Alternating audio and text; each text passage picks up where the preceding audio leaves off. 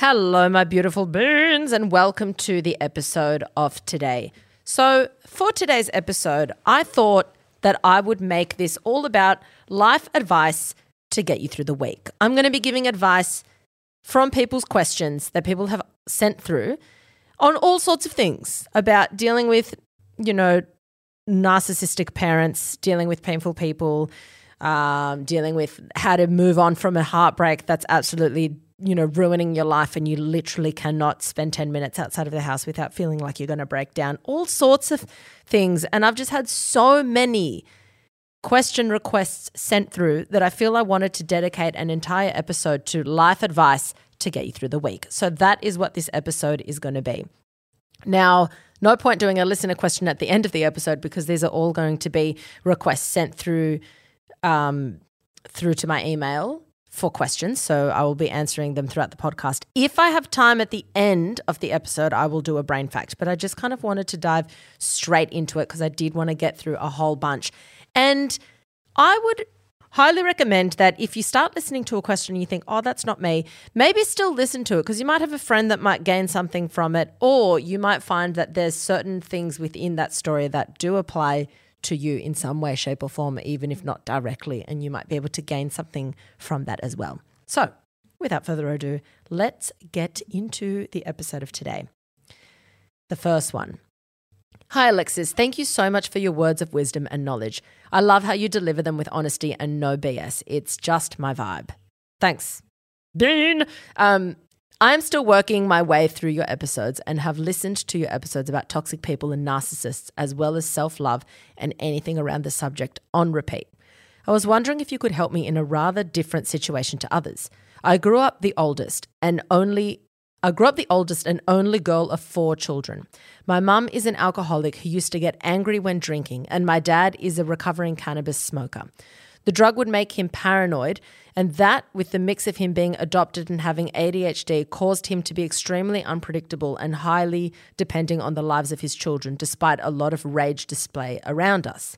As an adult, I chose to distance myself from both my parents from the age of sixteen and have had years of therapy. I've been diagnosed with O C D and anxiety. I'd finally worked through my anger towards them and what I went through as a child and young adult when my youngest brother was in a horrific traffic collision and sustained life-changing injuries and is now on life support up in the north of England. Firstly, I'm so, so sorry to hear that. I now live in London, but I am originally from a town an hour's drive from the hospital he is staying at. I'm extremely protective of my brothers and carry guilt I have tried to work through of leaving them with our parents. As soon as I heard about my brother's accident, I got up north and I'm now by his side every day. Unfortunately, this also means I have to spend every day with my parents again, and it has taken me back to a lot of painful behaviours and memories. I was wondering how I could manage the trauma of seeing my brother in this state and supporting him emotionally while being around those toxic parents, ones who believe, who I believe to be narcissists. Sorry, one who I believe to be a narcissist. My support network is all in London and I feel utterly alone here. Thanks for taking the time to read this, Alexis. Okay. There's so much going on here for you. I'm so, so sorry that you've had to go through this and then you're exposed to being around your parents when you had done so much work to get to where you were and you feel that you've kind of gone back on a few things. I just wanted to answer one thing or talk about two things before I talk about the rest of it. You say that you've carried this guilt that you've tried to work through of leaving your brothers with your parents. Just know that I'm sure you have a great relationship with your brothers. Obviously you do. You know, you're there by your brother's side every single day. But I am sure that if you saw that your brother got to leave when it was causing them so much pain being there and they got out of it and it was doing them a world of good, you would be happy for them. And I feel that you could apply that to your brothers. I know for a fact that if your brothers love you, then they knew that that was the best thing for you and they would want the best for you. That's what people who love each other do. And while it's it would have been difficult for them to stay, it doesn't mean that they don't want the best for you, even if it's hard to see you leave. So just like we want the best for our for the people that we love in our life, understand that the people that love you also do want the best for you. So don't feel that you you know, have this guilt and that you've done them wrong, because you also own your own life and you are entitled to live your own life, okay? And you clearly have been there for your siblings in an emotional way. So try to remind yourself of that when you start to feel guilty.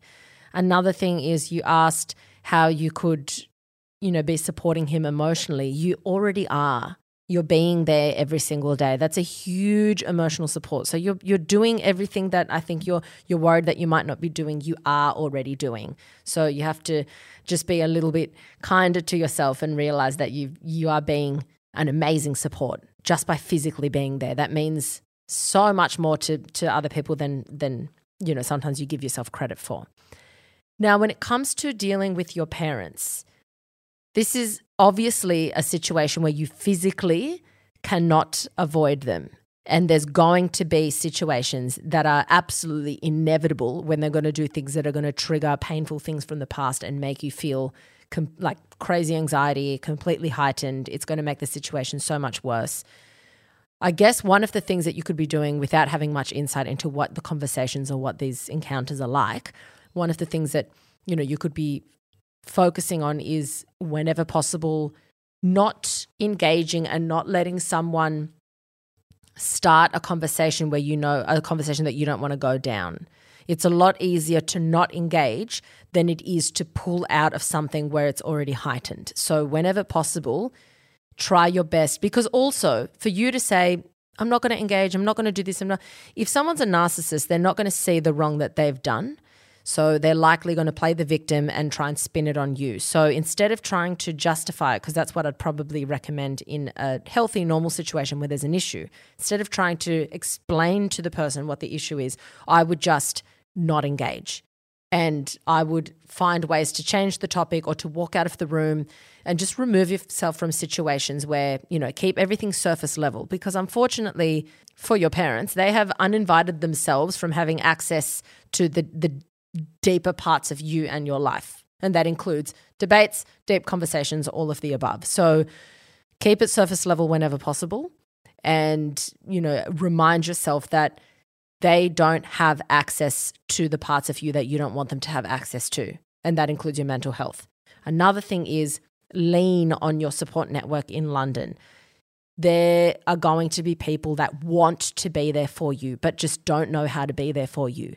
So sometimes it just takes a phone call. You know, sometimes people don't know how to support their friends, especially when they're going through something that they can't even fathom. And what you're going through is something very unfathomable for a lot of people. So sometimes just you picking up the phone and saying, I just need someone to talk to, they will do the rest. You know, people want to support their friends, but often are a bit baffled. In, they don't know how. So lean on that support network, and whenever possible, try having a phone call every day, even if it's with, you know, a different person, or it could be the same person. People want to help people. Just like if you knew that your best friend was going through what you are going through, you would so desperately want to be their shoulder to cry on. You would want to be their support. You would want to be the person that maybe distracts them and tells them a funny story. Really lean into that support group and call them. Pick up the phone and call. You will feel so much lighter if you do that at the end of every day. And these people, I can guarantee you, people who love you want so desperately to be there for you, and they want to help you through your hour of need. So this is the time to lean on these people, okay? Hopefully that was helpful, and I'm so sorry that you were going through that, and I'm sending all my thoughts and my love to your brother. All right, second listener question. Hi, Alexis. I love your show. I have been with my boyfriend for nine years. We are good together and have a great relationship based on trust. However, I have never been able to shake the thoughts of what if when it comes to my life. I have never shaken the fantasy of what my life could be like with someone else. Does this make me a bad person? Does it mean it's not true love? Am I stringing him along? Am I settling? Or am I just afraid of being alone? Help. Okay, this is a great, great question, because I am sure that there are so many people listening who are in the exact same position as you. And another thing that's probably playing on your mind is the fact that it has been nine years. So you're thinking, for fuck's sake, I should be, I should be sure by this point, right? Now, something that you've got to look at is, is, it the, is there a possibility that there's other aspects of your life that you would want changed, and it's not dependent on your partner leaving you. For example, there are certain things in your life. Okay, I've got a good friend, very good friend of mine. I can say her name, Lizzie. She uh, was living in Brisbane with her partner, and Lizzie's always been, she's actually been on this podcast as a guest. Lizzie's always been like a, a very free spirit. She talks about the story on her podcast. She's, you know, lived in London for years. She lived in Amsterdam. She was in Melbourne. I met her in Brisbane working at Red Bull. Now she, then she moved back to Brisbane. Now she's in Sydney. And she's got this awesome partner, right? But she was always in this position of like, I just don't want to be in Brisbane. I need to live in Sydney. And at the time, it wasn't possible for her partner to be moving down to Sydney. It was for work reasons, all this stuff. But the point was that if she was going to move to Sydney, it was going to be without him. And I think there were moments in her mind that she thought, this is going to break the relationship if I go. But if I stay, I'm always going to be wondering. So she pitched it to him. They're, they're great communicators, the two of them. And it, what ended up happening was that in like June last year, she moved down to Sydney without him. But they stayed together, and she thought, I just don't know if this is going to work. I just don't know what this is going to do to, to the relationship. And her partner was thinking the same thing. But he kind of thought, well, I'm just going to fucking roll with it, because There's there's two options. One, roll with it and see how it goes. Or two, be like, you can't leave me, and if you leave me, we break up. And he didn't want to do that. Neither of them wanted to break up. But she's like, I need to do this for myself. And he's like, I know you do. I know you need to do this for yourself, and I don't want you sitting in a city that you don't want to be living in, suffocating just because you're with me, and that's then going to ruin our relationship anyway. So she moved, and then six months later, it just so happened that everything aligned, and he got a great job down in Sydney, and he moved down, and their relationship is better than ever. And then these doubts that she was having was more so around the life that she wanted to live, and it wasn't around him. So that's an example of what I mean by, is there a chance that some of these questions are around, do you want to live this life, but maybe you just haven't pitched it to your partner. Maybe you haven't said, look, there's all these things in my life that are non-negotiable that I really want to experience, that I really want to tick off. Are you able to come for the ride with me on some of these things? Or if you can't come from the ride with me, are you open to me doing a bunch of these things on my own? Because I don't know what it is that you want to do, and I don't know what, what this life is that you picture. Now, that's one thing to consider. You know, have that conversation with him or not. Another thing to consider is, when you look at your life and you think, what could my life be like with someone else? How many times are you thinking, what could my life be like with someone else, versus what could my life be like if there was nothing holding me back or holding me down? How many of those thoughts are specifically around being with someone else, and how many are specifically around you just living your life? Because if every one of those thoughts of what could my life be like dot, dot, dot is finished with, if I was with somebody else, then maybe, maybe th- that is your answer. Maybe there is this indicator that there's just, you're just not getting enough out of the relationship or from him. You have to really look at also, what is it that you're craving with somebody else that causes you to have these thoughts, because they're not just going to spontaneously come up out of nowhere.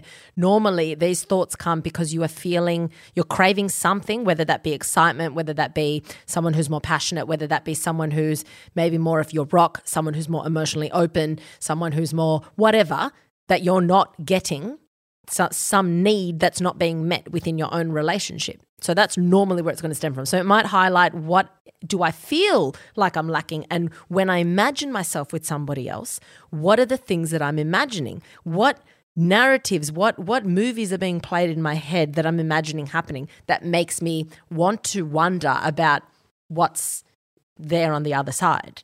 You know, does it make you a bad person? Absolutely not. It does not make you a bad person. We're all human. We have emotions. We have needs that need to be met. And we, you know, if if we feel that we're missing something, especially after nine years, we're going to, our minds are going to wander, and that is absolutely normal and healthy. Don't worry about that. It doesn't make you a bad person. Does it mean it's not true love? Not necess- not necessarily. I'm going to answer that in one sec. Are you stringing him along? Are you settling? I don't think it's necessarily a yes or no answer for this. Another thing that you need to ask yourself, and I'm not saying this is the case, but you need to ask yourself, are you somebody who often thinks that the grass is greener on the other side? I know a lot of people that have this idea of the grass is greener on the other side, but they're never watering the grass in their own yard. You know, what would your life – and this is just me speculating because, again, I don't have much detail at all, but pretending that you are somebody that thinks the grass is greener on the other side, if that is a possibility, what would your relationship look like if you were fully invested, if you were like, right, I'm going to absolutely give the next six months my all with this person. They, the grass is fucking greener on my side of the fence. It is my partner. I'm, we're going to, you know, I'm going to do things daily to make him feel fucking loved. I'm going to remind him of the things that when he does that, it makes me feel loved, and that way he feels more encouraged to do the same. We're going to be the most romantic we've ever been. We're going to be bang, bang, bang, bang, bang, all the things. Give it a red hot go for, you know, six months or however long. I, d- I mean, ideally you don't want a time frame in your head, ideally, but kind of have this idea that for the foreseeable future, I'm going to be like really giving it my all. This person is, you know, where I'm going to put all my time and energy into. And then when you do that, sometimes you'll realize, holy shit, when I started watering this thing, it gave me everything I wanted and more. Sometimes people become a little bit complacent in a relationship, and then of course your mind's going to wander because you're like, I'm fucking, you're lovely, but I'm a bit bored here. You know, of course my fucking mind's going to wander. I'm human. But instead think, okay, I'm a bit bored, but we can turn this thing around and we can make it exciting again. We can be each other's fucking person and our sounding board and the person we go on adventures with, and we can also be independent. I can encourage him to do things more independently. That's going to make me more turned on because I'm he's fucking doing his own thing, and then I'm going to go and do my own thing as well, and then we come together for those epic moments, you know. And then if you really focus on that, what do you think, do, would you still feel the same way? Because if you still felt the same way, then I would say it's probably not true love. If you still give it your all and you're fucking watering the grass and you are really just, this is my fucking, you know, you're in that headspace. You're not looking at the grass is greener on the other side. Oh, I'm paying attention to other things. I'm too scattered. I'm not, you know, really grateful for what I've got. If you've given it your all, you've gone one hundred percent, you've gone all in, and you're still like, no, I can't, I'm still having these thoughts, then maybe it's not true love. Because nine years is a long time, and it's a long time to be with someone who's not your person, but it's also a long enough time that it might kind of start to get a little bit boring and complacent after a while. And sometimes it takes two people being like aware of that thing happening and then snapping into it and being like, all right, Let's let's fucking shake this up and make it what we want it to be, because we're capable, we love each other, we know each other's history, we fucking trust each other. You said you got a great relationship based on trust. That's awesome. Now, if you trust someone, it allows the relationship to fucking blossom, because that's when you really become two independent people that are in a relationship because they want to be together, okay? So I would advise you to try that and see how you feel. And also try this, you know, because again, I don't have insight into exactly your story, but also look into maybe there's still things that you can do that you think you can't do because you're in a relationship, but in reality, you can do it. The rules for your relationship are the rules that you and your partner set for yourself. They're not rules that other people set. People are welcome to set their own rules for their own relationships, but don't think, oh, but that's not really done, or I don't really, no. As long as the two of you come to the middle and agree on something, that is the rules of the relationship that you follow. So if you want to go on this adventure, if you want to go do this thing, if whatever, it's fine as long as you both come to the table and discuss it and talk about it. All right, next one. Hi, Alexis. Thank you for sharing so much wisdom and encouragement. Cannot get enough of you. I'm navigating dating again after a very toxic marriage to an actual narcissist, and I'm growing and caring for myself much better than before. Thank you.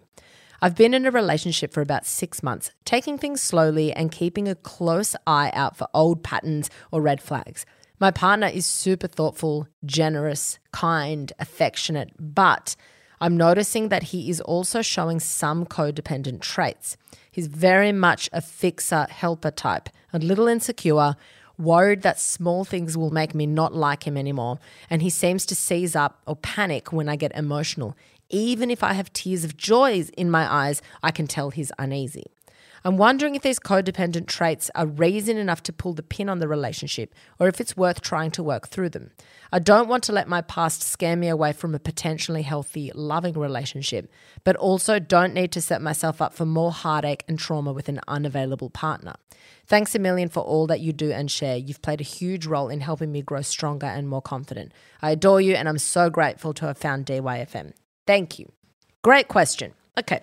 Firstly, you have to ask yourself, have I even raised this with him? And would I feel comfortable raising it with him? Because I always think that if you've got good foundations with somebody, like you said, this person is super thoughtful, generous, kind, affectionate. So there's a lot of good, obviously, in this person, a lot.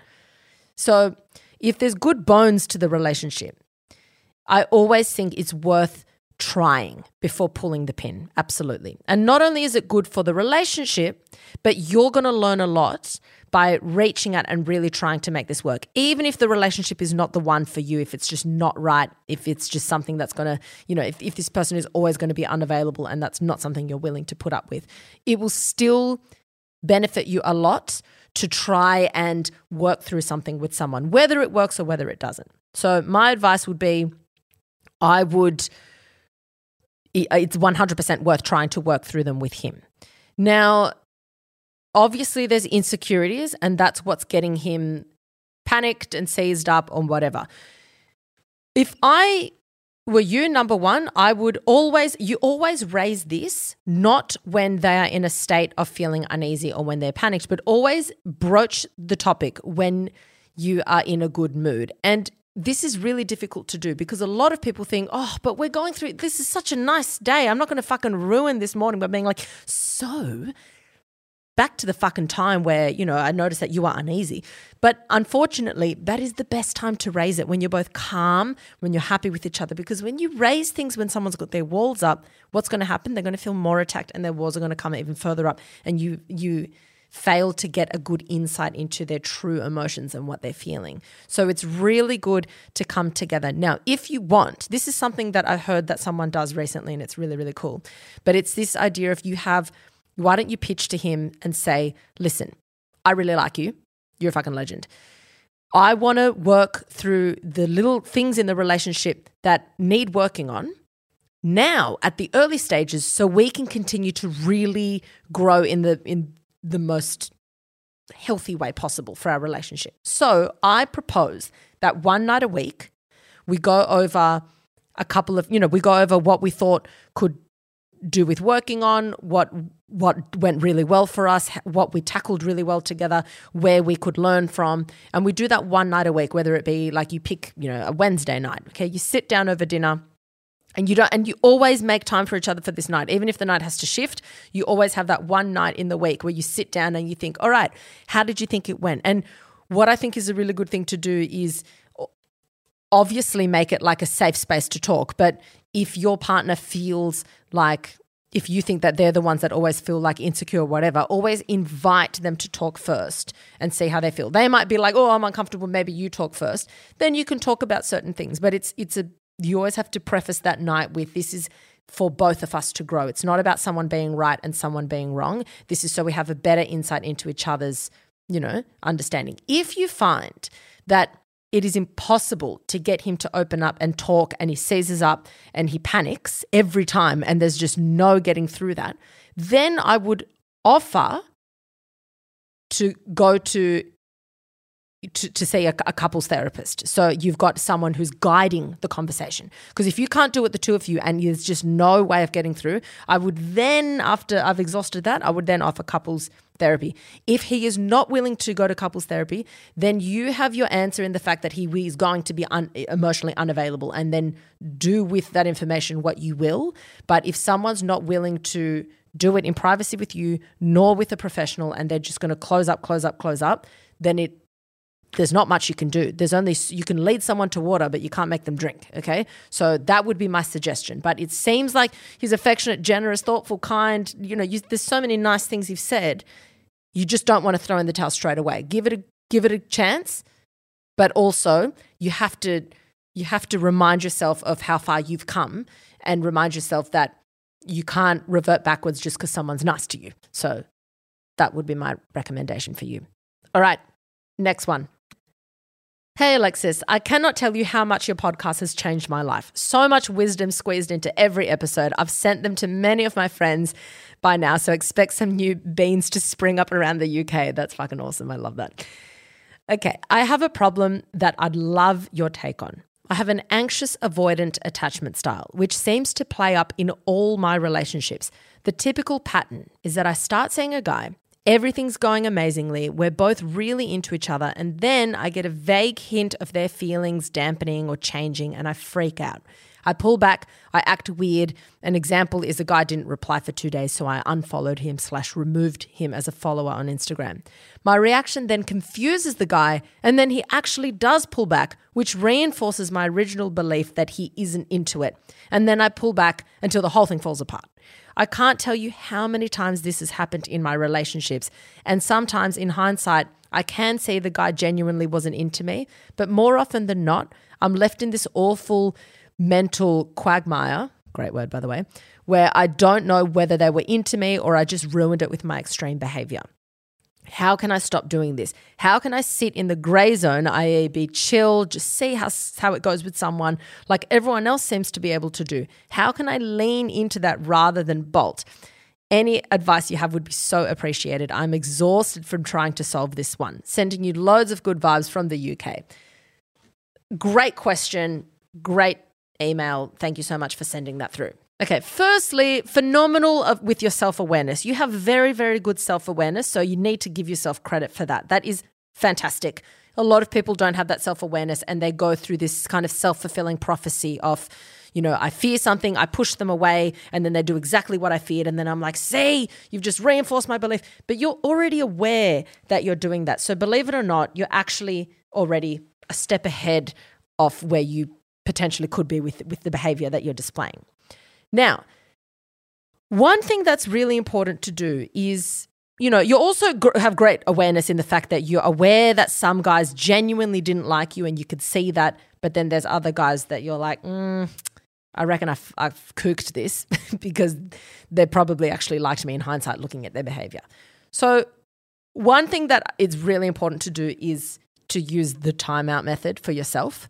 So impulsive behaviors like unfollowing someone, those are the, the behaviors that you need to be. It's not saying don't ever do them because then you feel like you're trying to control yourself and it's this impulse that you have. It's saying just wait until the next morning. It's also really important to go through a list of possibilities because you have your initial reaction and then there's all these other possibilities that are underlying that initial reaction. You also have to think that people operate differently to how you operate. So when someone displays a behavior that you would never do, especially for someone who's anxious avoidant attachment style, when someone displays a behavior that someone with anxious avoidant attachment style would never do, you instantly think, oh, they hate me, they're, that's rude, they're fucked, they're trying to whatever, because you've got it in your head that everyone thinks the same way. All most of us have it in our head, whether you've got anxious attachment style or not. It, we our default is to think that people are going to react or behave the same way that we will. And sometimes it takes a pause and think, wait a minute, how they perceive a situation or how they behave in a situation is not how I would. We all see something from a different angle. So when someone takes two days to reply, you might think, that is fucking rude. They're not into me. How dare they? Are they trying to play me? What games are they, like, what are they on? Then you're going to pull back instantly and think, no, no, no, no, no, fuck this, fuck this. Wall goes up. How dare you disrespect me? So I'm going to cut you out of my life. But someone from another angle, and, let, and I'm talking like, if you're genuinely dating someone and they don't text you for two days, that's a fucking weird flex and I would hit them up for that. But if it's early, early stages, you might, given that you're anxious avoidant, you might be giving away way less than you realize. So someone who's into you might think, mm, I like this person, but they're giving me not much. So I'm just also going to just pull back a little bit so I'm not too intense to match their energy. Okay, because avoidant a- attached is like fucking stay at a distance, can't, okay? So you unknowingly are probably keeping these people at arm's length. So they're trying to respond to your behavior. They're thinking they're keeping me cool, so maybe I should do the same thing to not freak them out. So then they wait two days to reply, and then you're like, fuck that, and you cut them out.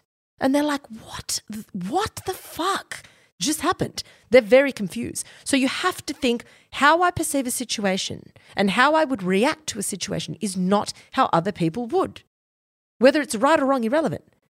We all approach things differently. So you've got to think, when someone doesn't message me for two days, as an example, there's a big chance that they're just trying to give me space, or maybe they're just trying to play it a little bit cooler because they didn't want to come off too intense.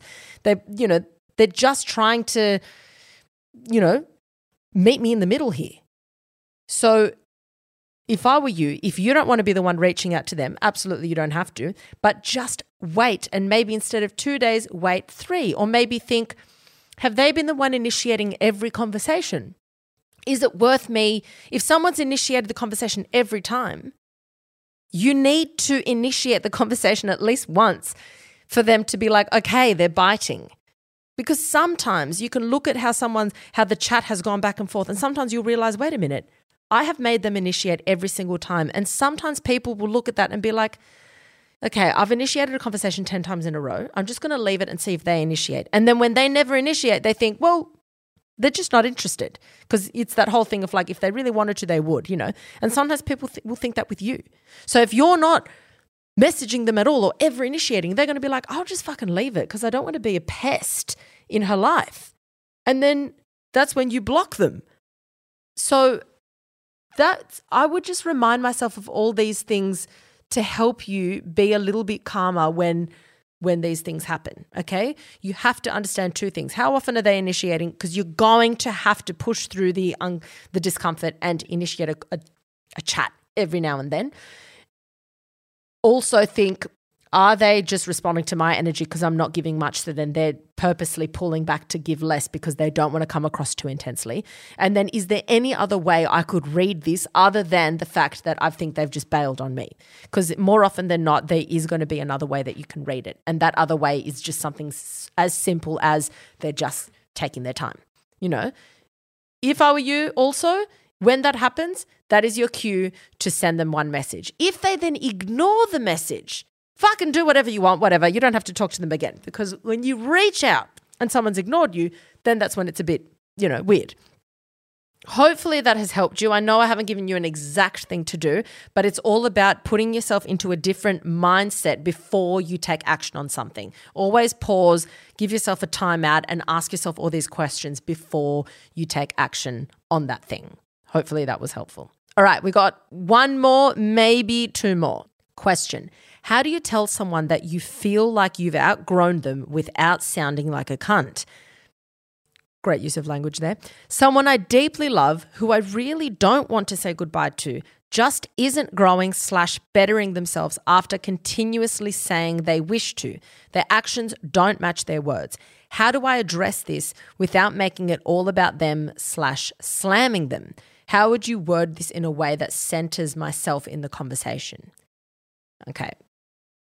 This is a tricky one because I don't exactly know where this person stands in your life. If you're in a romantic relationship with this person, then, and you absolutely, you're like, nah, I absolutely need to say that I've outgrown them, it's not working, then that's something that you're just going to have to be, you know, forward with. But I get the vibe that this is not a romantic relationship. I get the feeling that this is more so a friendship situation.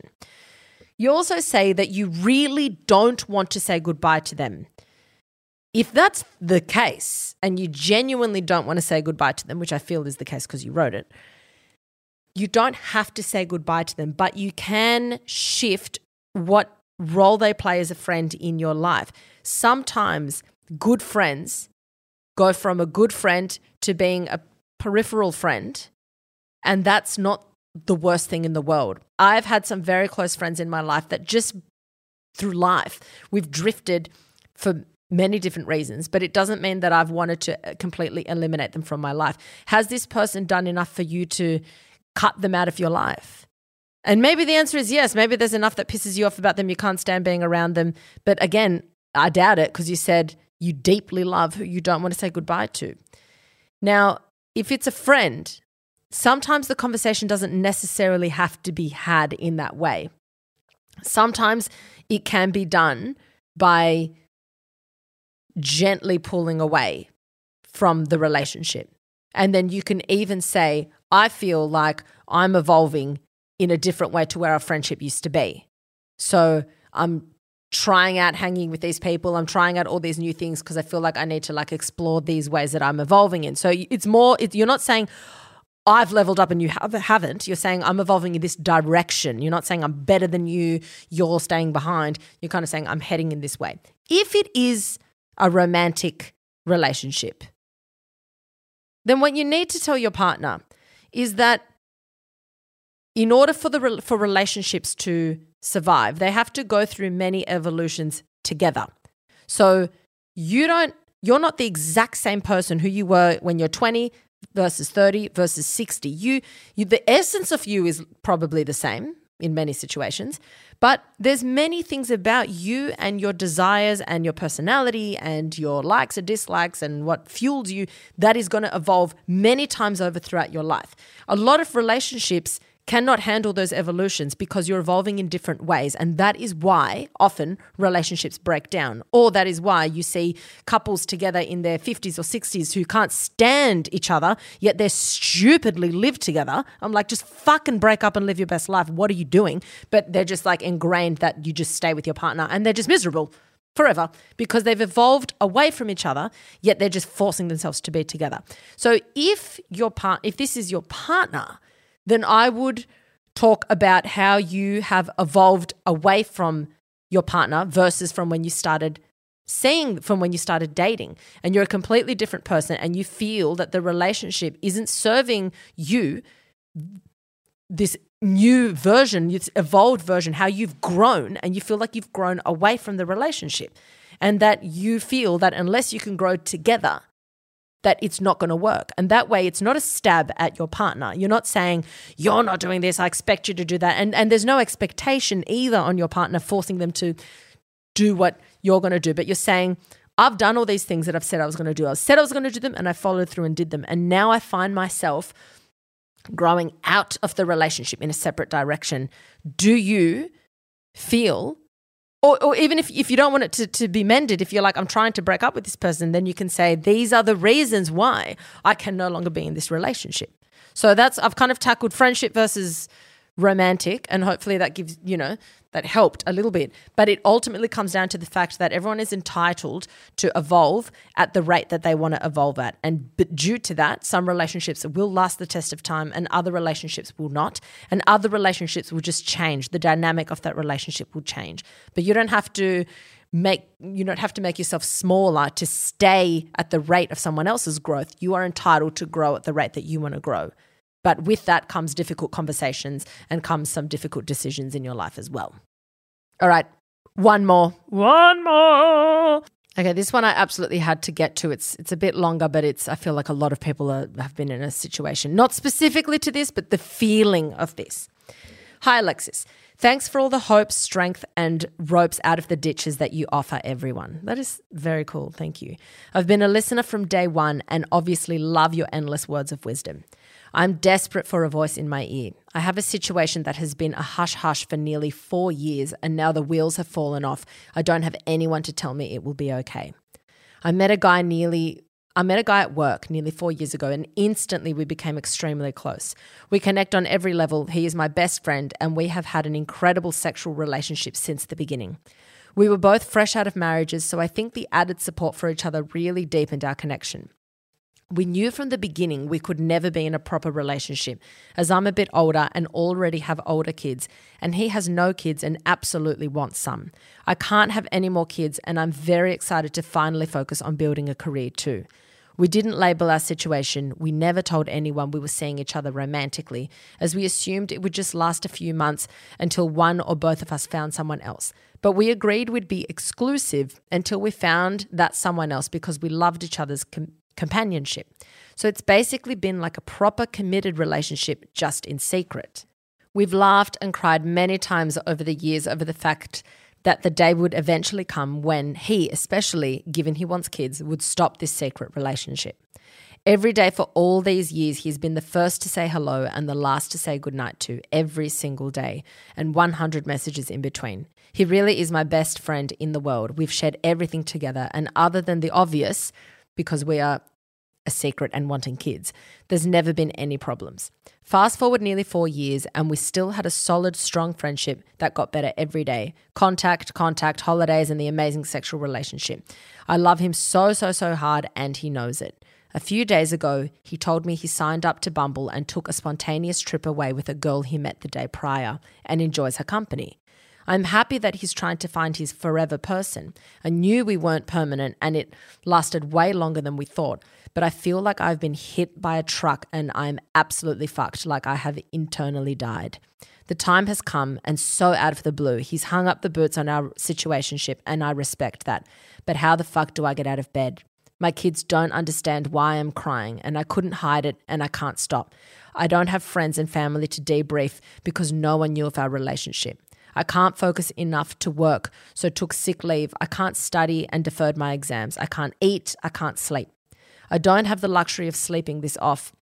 I have so much to do and my kids need me up and smiling. But I've lost the person I love so much, probably just lost my best friend too, because how can we even simply downgrade to friends? I will still see him at work every day because our colleagues don't know. I have to fake my usual persona. I can't quit for at least six months or I would. I'm obsessing and fixating on him every second of the day like a psycho. I am so tired, but I can't stop. Please help me snap out of this. I literally feel like I have died, even though I have so many other things in my life that do make me happy. How do I see this man at work and act normal? How do I let go when nothing bad happened to turn me off him? How do I turn off this intense, almost rage feeling at the thought of him with another woman? I've re-listened to Heartbreak Hacks, Overcoming Jealousy, Moving the F On, tried a short walk and tried going to the shops, but walked in and within ten minutes walked out because I felt almost physically in pain and so irritated I wanted to scream and cry. Please throw me some words of wisdom. Thank you, Alexis. Fuck, babe. Honestly, you are going through a world of pain right now, and I feel like Yeah, I feel like we, a lot of us have been in a position like that of just intense heartache when the person hasn't done anything specifically wrong. So it's just pain. You can't lean on anger. You can't lean on, on, you know, something that they did to wrong you. So you can be like, you know, that thing, it's just horrible. And it almost feels like, you know, you've just been in on this together, just the two of you. And it kind of feels in a way like you've been abandoned when you haven't, you know, it's not an active thing that is done, but you feel very alone.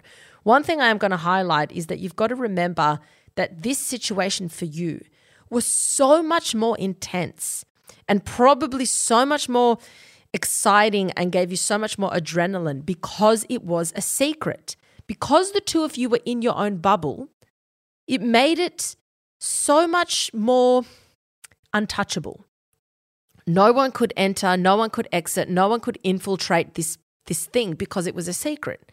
And if this relationship had been in out in public and whatever, it would have been, I'm not going to say easier because that's not necessarily the case, but there would have been so many more good and bad things that would happen that could help you lean on, because I always say when someone breaks up, try and think of, you know, five things that annoy you about that person to like get you out of bed at least, you know, and, and not be crying. And with my ex, every time I'd think of something good, I'd then cancel it out with three bad things, so I'd start feeling a bit more level-headed. But when you're in a bubble, when there's no interaction with the outside world but the two of you, it's really hard to think about the negative things because you're not seeing them interact as your partner with, you know, you and their friends, them and your friends. You're not living together. There's not these like daily things that might annoy you. There's so much that, and also because it was a situationship, technically, there's no jealousy or possessiveness or any of that. So you really were living in a bubble, and that is one of the reasons why your pain is so, so extreme because A, it was this perfect, untouchable bubble, and B, you are isolated. Nobody saw that. So for you to turn to your family and tell them, they're going to be like, what the fuck are you talking about? Since when? Okay, so you feel like, oh my God, I can't tell anyone. Firstly, you can tell your family and your friends. They're going to be shooketh when they first hear about it, but you can tell them. Or pick one friend, someone to confide in. You telling this to just one other person and shocking them and get, letting them go through the shock and telling them will be so helpful. Because one of the things that really helps when, when going through a breakup is re- just fucking telling that story. And it gets to a point where you repeat it and repeat it and repeat it, and then you get to a point where you're like, ah, oh, I'm sick of hearing my own story. And then you're able to take the next step and the next step and the next step. But you kind of sometimes have to just, in the initial stages, is just talk about it and, and just get it out of your head. It's like the same thing as when you're stressing about something, and when you write it down on paper, you've at least put it from head to paper and you're able to just breathe for a bit. So you've, you, you, the two of you have completely isolated yourselves from everything and everyone. And so you're very alone right now in this situation that you're going through. What another thing I would recommend is I would reach out to him and say, firstly, ask him, in an ideal world, what would his ideal outcome be? Would he rather not have you as a friend at all? You know, because some people just don't want to have their past flames as friends in their new relationships. That's, you know, their p- personal business. Or would he want you as a friend in the future? And regardless, let's say he says, if he says nothing at all, then it is what it is. If he says that he wants you as a friend, then I would still recommend that you go through a period of time, however long that period needs to be, where you are just polite and civil to each other. If you keep him in your life as a friend when you crave him the most, then it's going to be very, very, very difficult for you to ever move on from him. As in, move on and just be single and be thriving, or move on and find someone else and be happy with that other person. Because when he's in your life as a friend, it's going to be very hard, when you still have intense feelings for him, to have that divide of a friend versus your love, the love of your life, or, you know, your your lover. So that there needs to be a lot of distance placed in between, and you can't avoid seeing him at work, at least for the next six months. So that's something that you're just going to have to put up with. So I would reach out to him and say, you're going to have to help me with this. This is really difficult for me because I care about you and I love you. But in order for me to move past this and hopefully, if we both want, have a friendship in the future, I need to have like a, a complete, like no contact outside of work period where I can completely heal on my own. Now, I don't know how old your children are, so this may or may not be appropriate um advice depending on the age of your children. But if your children have seen you crying, you don't have to tell them everything that happened, but it's okay to say that, you know, one of a, a, a friend that you had really close is no longer your friend and you miss them. You had, you know, something occurred, you know, like it's okay to, it's okay for children to see their parents upset and processing something. And sometimes if kids see their parents cry but they don't know why their parents are crying, it's almost, it might freak them out more so than if you just said, look, like you don't have to tell them you had this love affair. That's fine. You can just say, you know, I had a really, really good friendship and we've, you know, my friend has had to leave or they're no longer in my life anymore, so I miss them. So sometimes I get sad and I, you know, so, but again, I don't know the age of your children, so they may or may not need, that conversation may or may need, may or may not need to go down. I don't know why you have to stay at work for the next six months, but if you're finding that nothing is changing, then after six months I would leave. I would remove myself um, if possible. If this is like an epic career for you and it's not appropriate for you to leave because you need to, then of course don't. But if it's fine for you to go and you've noticed that nothing's changing, then I would leave. And I would also look at ways of changing your life and the things that you do and the routines that you have as much as possible, because you almost want to create a divide between, you know, the life that you had when that person was there versus your new life. And the more new things you have in that life, the more of a thing in the past that that person feels like. So, for example, where you normally would get your morning coffee, go somewhere different, shake it up. What do you normally do in your mornings? Change that routine. What does your nighttime routine look like? What are places that you go with your kids? Start going to new places, doing new things, start rewriting, like get, start laying down a crazy amount of brand new memories in brand new places and brand new routines and activities and things to do that that will start to fill up your memory bank between now and him, and he's going to start feeling more and more and, and your engagement with him and conversations with him and that love that you had for him starts to feel like it's more in the past and it's more you can start to deal with the pain and start to heal. Because while you're in this situation where you are seeing him all the time, talking to him all the time, there's a big chance that you're going to be holding on to this like, I know it's over, but how do I deal with the fact that it's over? And then blah, blah, blah, blah, blah, and then you're just going to be going round and round and round and round like a hamster on a wheel, and you're going to see no end in sight because it feels like every day is Groundhog Day. You need to change up things that you're doing in your day and create new, new, new things to get excited about, okay? Um... The first few days I'm going to obviously hit you so hard, so I think it's fine that you took sick leave. You know, you've got to – it's important to have those days to process, really start to grieve that relationship because it's done, all of that. So I think it's, you know, actually good if you have the ability to take the leave to do so. You've deferred your exams. Study, it's a hard one because – if there was a bit more time between the breakup and study, I would recommend you study something. But when it's right here, right now, and the pain is so intense, it definitely gets in the way. So I also don't think that's a bad idea that you deferred your exams. But my main thing is that it's just one day at a time. Don't look at his social media. Remove him as a follower if you are on social media. Just for the and, and even say to him, I've had to do this for now. This is not what I want for the for the extended future, but for now, I need to take care of myself as you are taking care of yourself. So you're doing what you need to do, and I respect that, but please respect that I need to do what's in my best interest. And right now it is not checking up on you. It is not contacting you. It is not having a friendship outside of work. It is keeping you at a healthy distance so I can heal, okay? And if he's as much of a legend as he says, as you say that he is, he will respect those boundaries. He will respect them very much so, okay?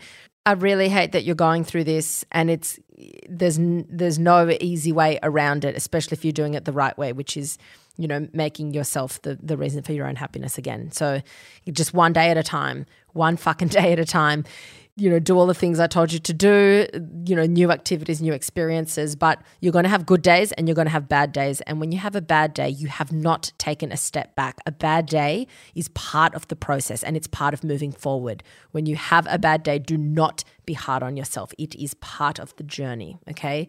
Love you so much.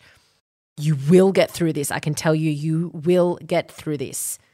It's just a matter of time. All right, that is all for today, guys. Thank you so much for writing in. I, you know, I read your questions and I laugh with you. I cry with you. Um, like you just, I get teary. I go through the whole wave of emotions that you guys do. So I really appreciate you sending me the stories. It's a really good way of, because I feel like you guys know so much about me, and for me to have your stories, it's a really good way for me to learn a lot about you guys and my beans and my audience, and it like strengthens our bond as a community. So I really do appreciate you guys being vulnerable and sending through your stories. That is all for today. I hope you enjoyed. And as always, remember, be kind to yourself, be kind to your brains. Don't take shit from anyone, and especially don't take shit from yourself. Don't care.